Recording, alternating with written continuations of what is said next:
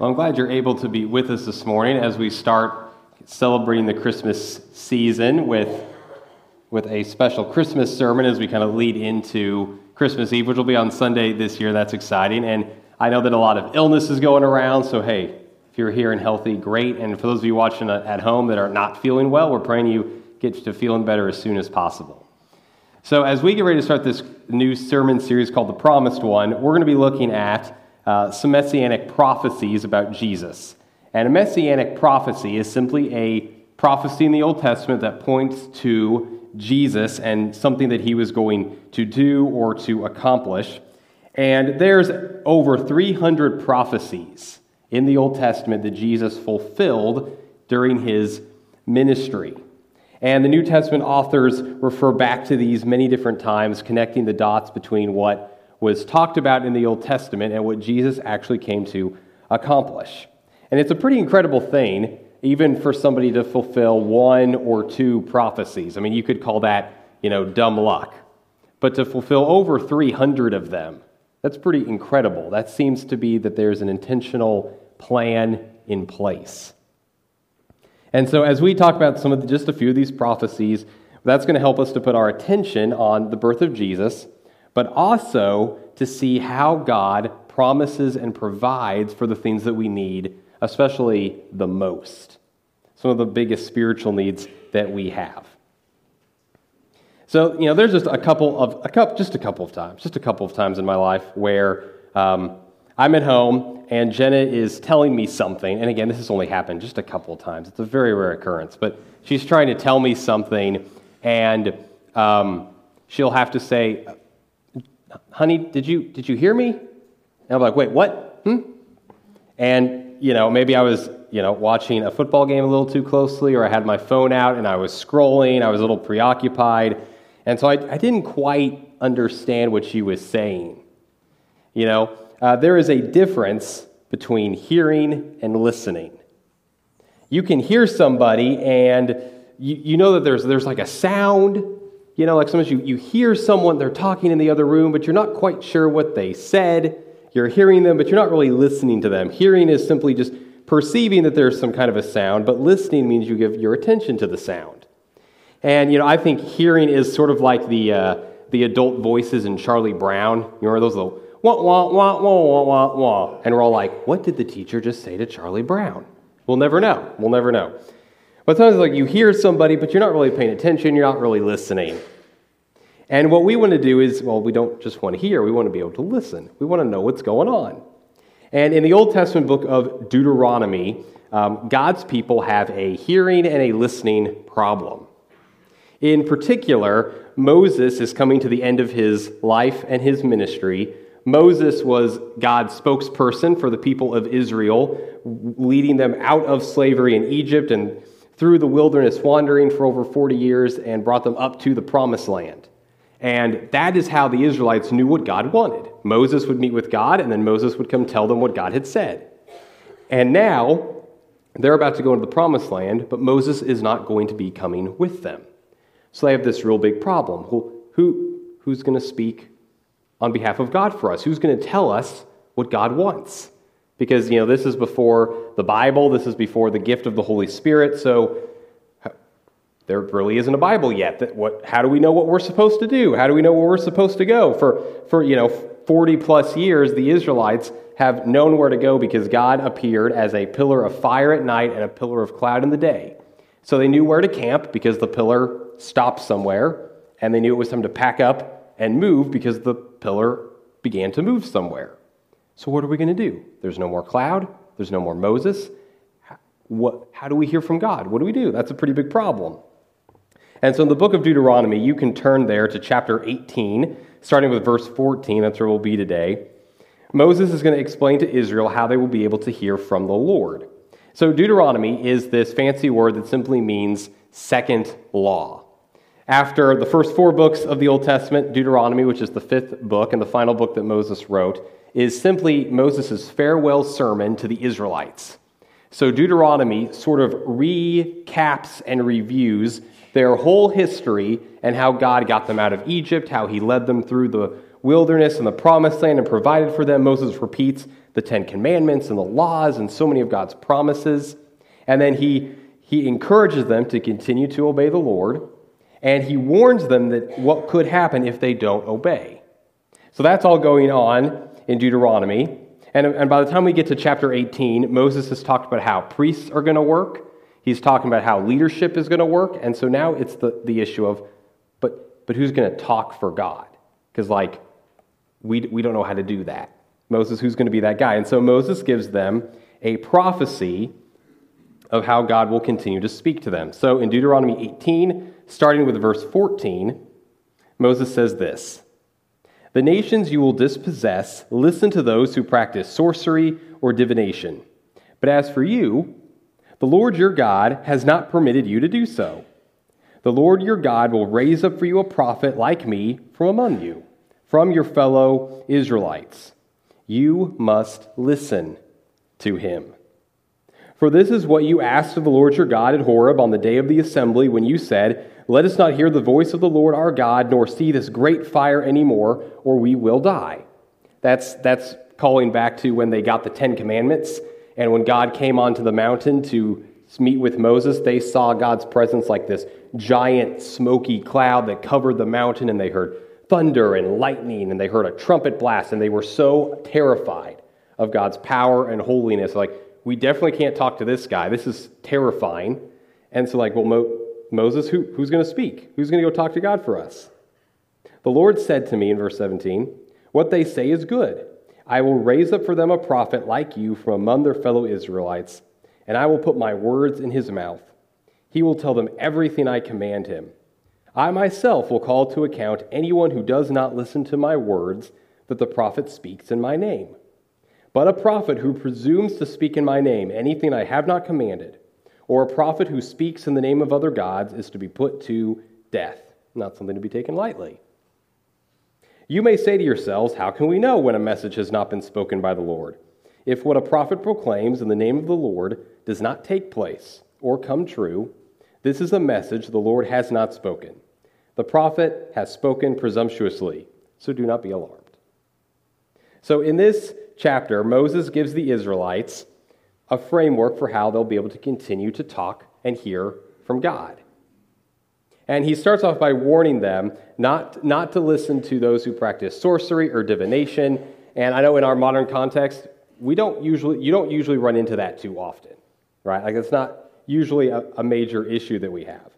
But those ancient practices were things that people did to try to convince the gods to do something or try to force them to talk or force them to appear or do some sort of ritual or practice to try to understand what, what the gods are thinking about. And the reason God, oh, not just here, but throughout the Old Testament, tells Israel, do not do that, is because divination and sorcery, things like that, misunderstand the relationship that Israel has and that we get to have with God. God is not sort of mysteriously hiding in the background and doesn't want to tell us anything. We don't have to sort of manipulate and trick God to tell us what to do. God's pretty forthcoming. If we need to know it, He will tell it to us. Right? And we know that because we get to live in the era where we have the Bible. And if, if it's important enough that God needs us to know it, He made sure it made its way into the pages of Scripture. And then he gave us the Holy Spirit so that we could continue to talk with him. So God says, you don't need to, you don't need to do that because that's not how I relate with you. I will tell you what you need to know. I'm not going to hide things from you. I'm not going to keep secrets from you. If it's important enough, I'll tell you. And if I don't tell you, it's because you actually don't need to worry about it. That's not your concern, that's my concern. And so God will tell us what we need to know about Him and His plans. But that same sort of initial challenge that, that Moses gives, we have to think about that too. And it's simply the question who will you listen to? Who are you going to listen to? I think, you know, all of us would agree we want to listen to God. We want to know what he says. We want to understand his words so that we can live it out appropriately. We want to make sure we're listening to the words of Jesus and not anybody else. And so for us, the question becomes well, how do we listen to God when we have the Holy Spirit and we have His Word? What does that look like for us? How does this deal with the prophet's work? So, This prophecy was given, obviously, before the Bible, before the Holy Spirit, and so God's framework to communicate with Israel until that time is I'm going to give you prophets. And the role of prophets, you know, typically we tend to think, you know, a prophet tells you the future. That's not exactly what prophets do in the Bible. In fact, what prophets do is they, they first they challenge the establishment and culture.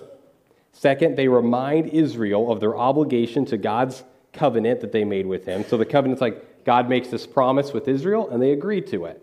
So that's why, you know, you'll read the Old Testament and God will say, "If you do this, I will do this." Deuteronomy has a lot of these where Moses will say, "If you obey the Lord, if you follow his commands in the promised land, if you do these things, God will bless you, God will protect you, God will do this. But if you don't, then God will punish you. You know, you read other books of prophecy in the Old Testament, and the prophets are saying, hey, if you will turn back to the Lord your God, he will be faithful, he will restore you. But if you don't, he's going to bring enemy nations, and he's going to conquer you, and he's going to send plagues, and he's going to send locusts, and all these horrible things. That's because they've got to obey the covenant. And then lastly, they provide warning of the punishment when they don't obey. So that's what prophets do. And because they do that, they tend to sort of point into the future a little bit and tell you, well, here's what might come. If you do this, this could happen. And that's when the future gets involved. And the Old Testament is full of prophets. I mean, you just go through the Old Testament, and we have entire books named after some of our prophets. We have Jeremiah and Isaiah and Ezekiel and Daniel and Hosea and Amos and Obadiah and Joel and Jonah and Zephaniah and Zechariah, Haggai and Malachi and others. And we have major prophets and minor prophets. And you know how, if you're a minor prophet, you know how you become a major prophet? You sign a 10 year, $700 million deal. No, I'm just kidding. If you want to go from a minor prophet to a major prophet, you just need to write more. That's the only difference. Jonah's a minor prophet just because he has four chapters instead of like 50 chapters. Just, just kept writing. That's all you have to do.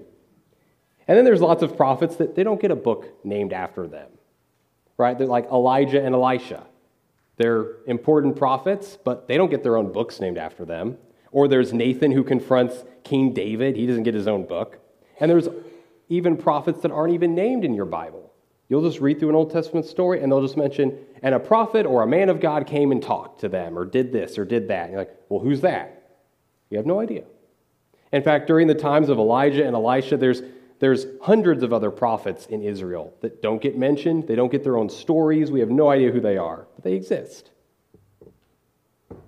So here's what I want you to do. I want you get your Bible out, and if you don't have like a physical Bible, grab one of those red pew Bibles in the seat in front of you, or maybe in the pocket under you, whatever whatever's closest. And I want you, I'm to I'm to test you a little bit. I want you to find the last page of Malachi. So that is the last page of the Old Testament, and I think I think if you use a Red Pew Bible, I just looked, I think it's page 1419 maybe. Don't quote me on that. So if you've hit Matthew, you've gone too far. Just keep flipping back until you find the very, very, very, very last page of Malachi.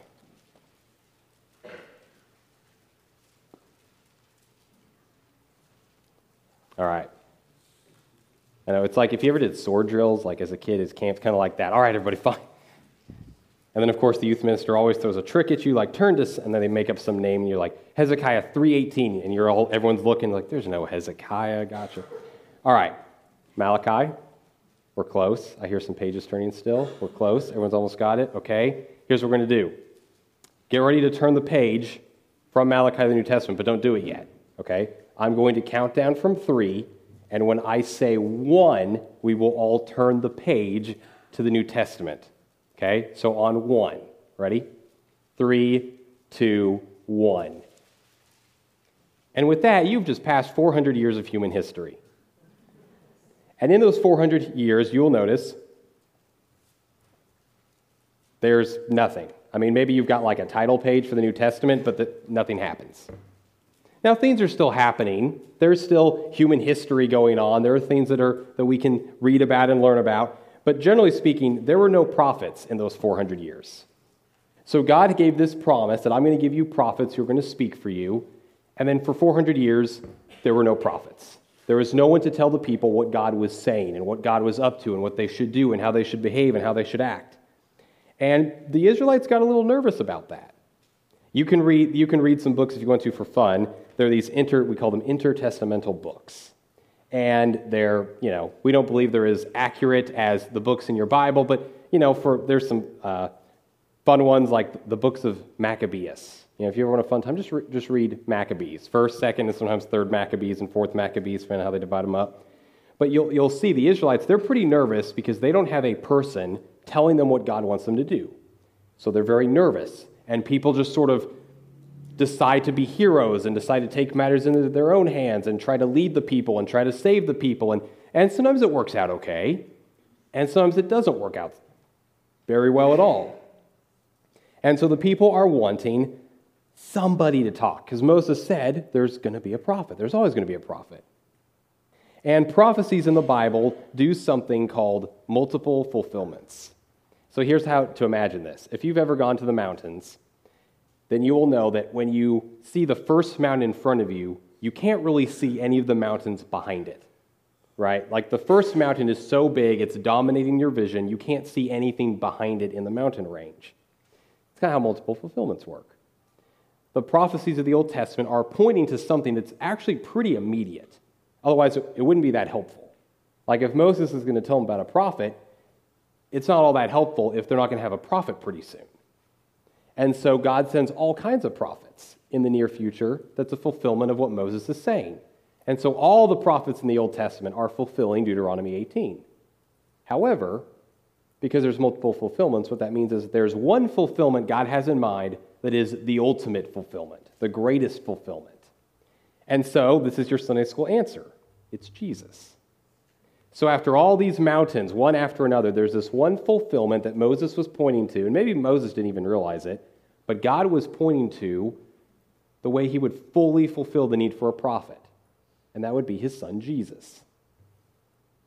And so, after 400 years of silence, no prophets, not a lot of communication from the Lord, God finally breaks his silence with a crying baby in a little overlooked town called Bethlehem and the prophet begins to speak. And prophetic words begin to come forth. And so, God gives us this ultimate prophet in Jesus who not only fits the description of Deuteronomy 18 exactly, but goes above and beyond what we ever thought Moses meant when he spoke those words. So, Moses says, God's going to raise up a prophet like me someone like Moses. Well, how is Jesus like Moses? Well, there's actually a number of ways he's like Moses. You see, Moses had a prophetic spirit, but Jesus has and relies on the Holy Spirit.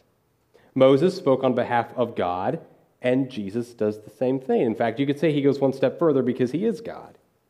Moses delivered the Israelites from slavery in Egypt, and Jesus deliver, delivers us from our sins into freedom. And in a strange way, both Moses and Jesus were born in similar historical situations where, after just a couple years of their birth, the ruling kings of both of their nations gave an order to kill all the baby boys that would have been within their age bracket. And Moses escapes and Jesus escapes. Moses wrote five books of your Old Testament, and Matthew gives a little nod and a wink this way by in the Gospel of Matthew, Jesus has five major sermons. And Moses, it's described, Moses met with God face to face as one speaks with a friend. And Jesus went off into quiet places to be alone with God. But Jesus also is the face of God. He's actually the way we can communicate with God directly. And so God does us one better.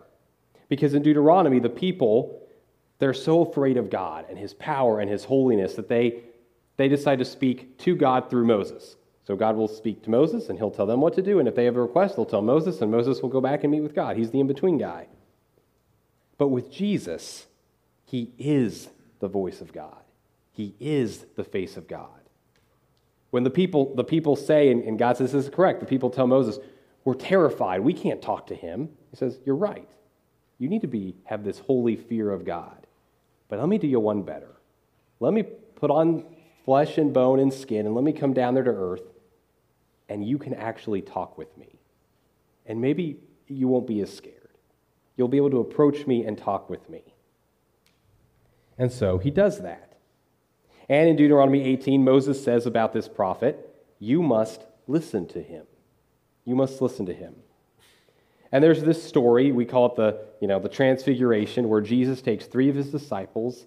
They go up to the top of a mountain, and Jesus sort of is transformed in front of them. His face shines like the sun, his, his clothes glow white, and there's a cloud that fills the mountain. Sounds a lot like the Old Testament when the Ten Commandments showed up. And the disciples hear a voice, the voice of the Lord, speaking from that cloud, saying, This is my Son, whom I love. With him I am well pleased. And then he says, Listen to him. This is the guy. This is the prophet that Moses talked about. This is the one you are to listen to. And so Jesus is that promised prophet for us to listen to. And of course, for most of us, we say, well, yeah, we absolutely want to listen to Jesus. That's not a hard sell. We want to not just hear his words, we want to be able to listen to his words. We want to understand, we want to know what to do. The challenge for us is we have so many distractions that are fighting for our attention that it can be hard to listen to Jesus. Sometimes maybe Jesus' words sound a little bit like those adults in Charlie Brown. Wah, wah, wah, wah. And we're like, what? Jesus, can you say that one more time? What was that? Or I don't, what does that mean? I'm a little confused. And so we can have so many distractions that maybe we rush through our devotional time or we cut our prayers a little short or we think more about what we'll have for lunch at the restaurant than what we're listening to. And I don't know, maybe, I don't know if this has ever happened to you, but have you ever finished like reading the Bible or doing a devotional and then like 30 minutes later, you, you can't even remember what you just read? You're kind of like, what did, what, did, what was my devotional about again? Hmm, something. Or, you know, I don't, I don't know if this has ever happened to you. You won't offend me if it's happened to you, but you get home from church, from worship, and you're going, man, Justin preached such a great sermon, but I can't remember at all what he talked about. What, what was it about again? If that's happened to you, I want to give you some tools to help with your listening. So I want to show you something called the retention pyramid or the knowledge retention pyramid. It's called different things. So this is like a learning tool. So teachers, you may be very familiar with this. So what this means is the way that you receive the information determines how much you'll remember it. So at the top, if you only hear something, you retain about 5% of the information. If you read something, you retain about 10% of it. If you get to see and hear, which is like audio visual, so you throw in a picture, you throw in an infographic, you'll retain about 20% of it. And if you watch a demonstration, you can retain about 30% of it. And that part of the pyramid is all called passive learning because you don't really have to do a lot. You just read, you listen, you watch something. It's, it's you know, you just kind of sit back and absorb it. But the rest of the pyramid is active learning. And most of us, the furthest we usually go is that demonstration part. Like you'll pull up a video on YouTube to see, how do I fix this or do this? And that's it. But the rest of the pyramid is way more important because if you discuss something, you'll retain 50% of it. If you try to apply it and live it out, that's 75% of it. And if you teach others how to do it, you'll retain 90% of the information. And what did Jesus tell us to do in the Great Commission? He said, Teach them to obey everything I have commanded you. I just wonder if maybe, you know, Jesus knew if you teach it, not only will they learn it, you'll learn it a whole lot better too. Because the limit of, you know, for example, even a sermon is I can only do the top half of that pyramid for you. At the best, you know, I can have you read something with me, I can have you listen to me, I can you know, put pictures and things up on the screen, or I could maybe demonstrate in real time how to do something. But I can't make you do the bottom half. I can't make you discuss it. I can't necessarily make you apply it. I can't barge into your home in the middle of the week and tell you, hey, now, are you doing the thing? Are you, are you, what are you doing? Did you figure something out? But if you do those things, you'll remember the words of Jesus even better. You know, when I was in college, one of my professors um, told us to study for our exams, we should practice teaching the material to other people. He said that would help us. So, for example, this professor was teaching us the book of Acts, and I can still remember we would take turns before a, a unit exam in the book of Acts, and we would each, you know, in a study group, take one chapter, and we would try to teach the material to the rest of our study group and the rest of us would have our binders and notebooks open to see did you miss anything? Did you forget something? Did you miss say something? And that actually really made it a lot easier to take the test. We could remember so much more of it. And for many of us, we struggle listening to Jesus because we don't go any further than the top half of that pyramid. We don't usually discuss it. We might not always try to apply it or live it out. You might say, hey, man, that was a, that was, you know, a great devotional time this morning, or hey, that was a good sermon, but then you don't do anything with it, or you don't do anything about it. You don't change anything. You don't try anything new, and so you forget about it. And Jesus spoke so many words that are worth listening to. Words like, repent, for the kingdom of heaven has come near. Words like, blessed are the peacemakers, for they will be called children of God. He said, You've heard it was said, love your neighbor and hate your enemy, but I tell you, love your enemies and pray for those who persecute you, that you may be children of your Father in heaven. He said, Seek first his kingdom and his righteousness, and everything else will be given to you as well. Therefore, do not worry about tomorrow, for tomorrow will worry about itself. Whoever wants to be my disciple must deny themselves and take up their cross and follow me. For whoever wants to save their life will lose it. But whoever loses their life for me will find it. The Son of Man did not come to be served, but to serve, and to give his life as a ransom for many. The blind receive sight, the lame walk, those who have leprosy are cleansed, the deaf hear, the dead are raised, and the good news is proclaimed to the poor.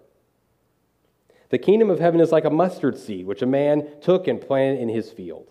Though it is the smallest of all seeds, yet when it grows, it is the largest of garden plants and becomes a tree, so that the birds come and perch in its branches.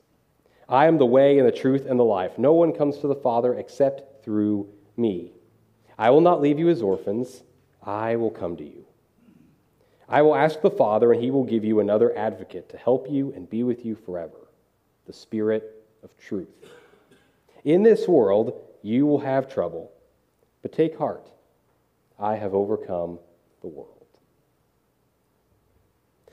The Apostle James takes this just one step further by saying in his letter, Do not merely listen to the word and so deceive yourselves, do what it says.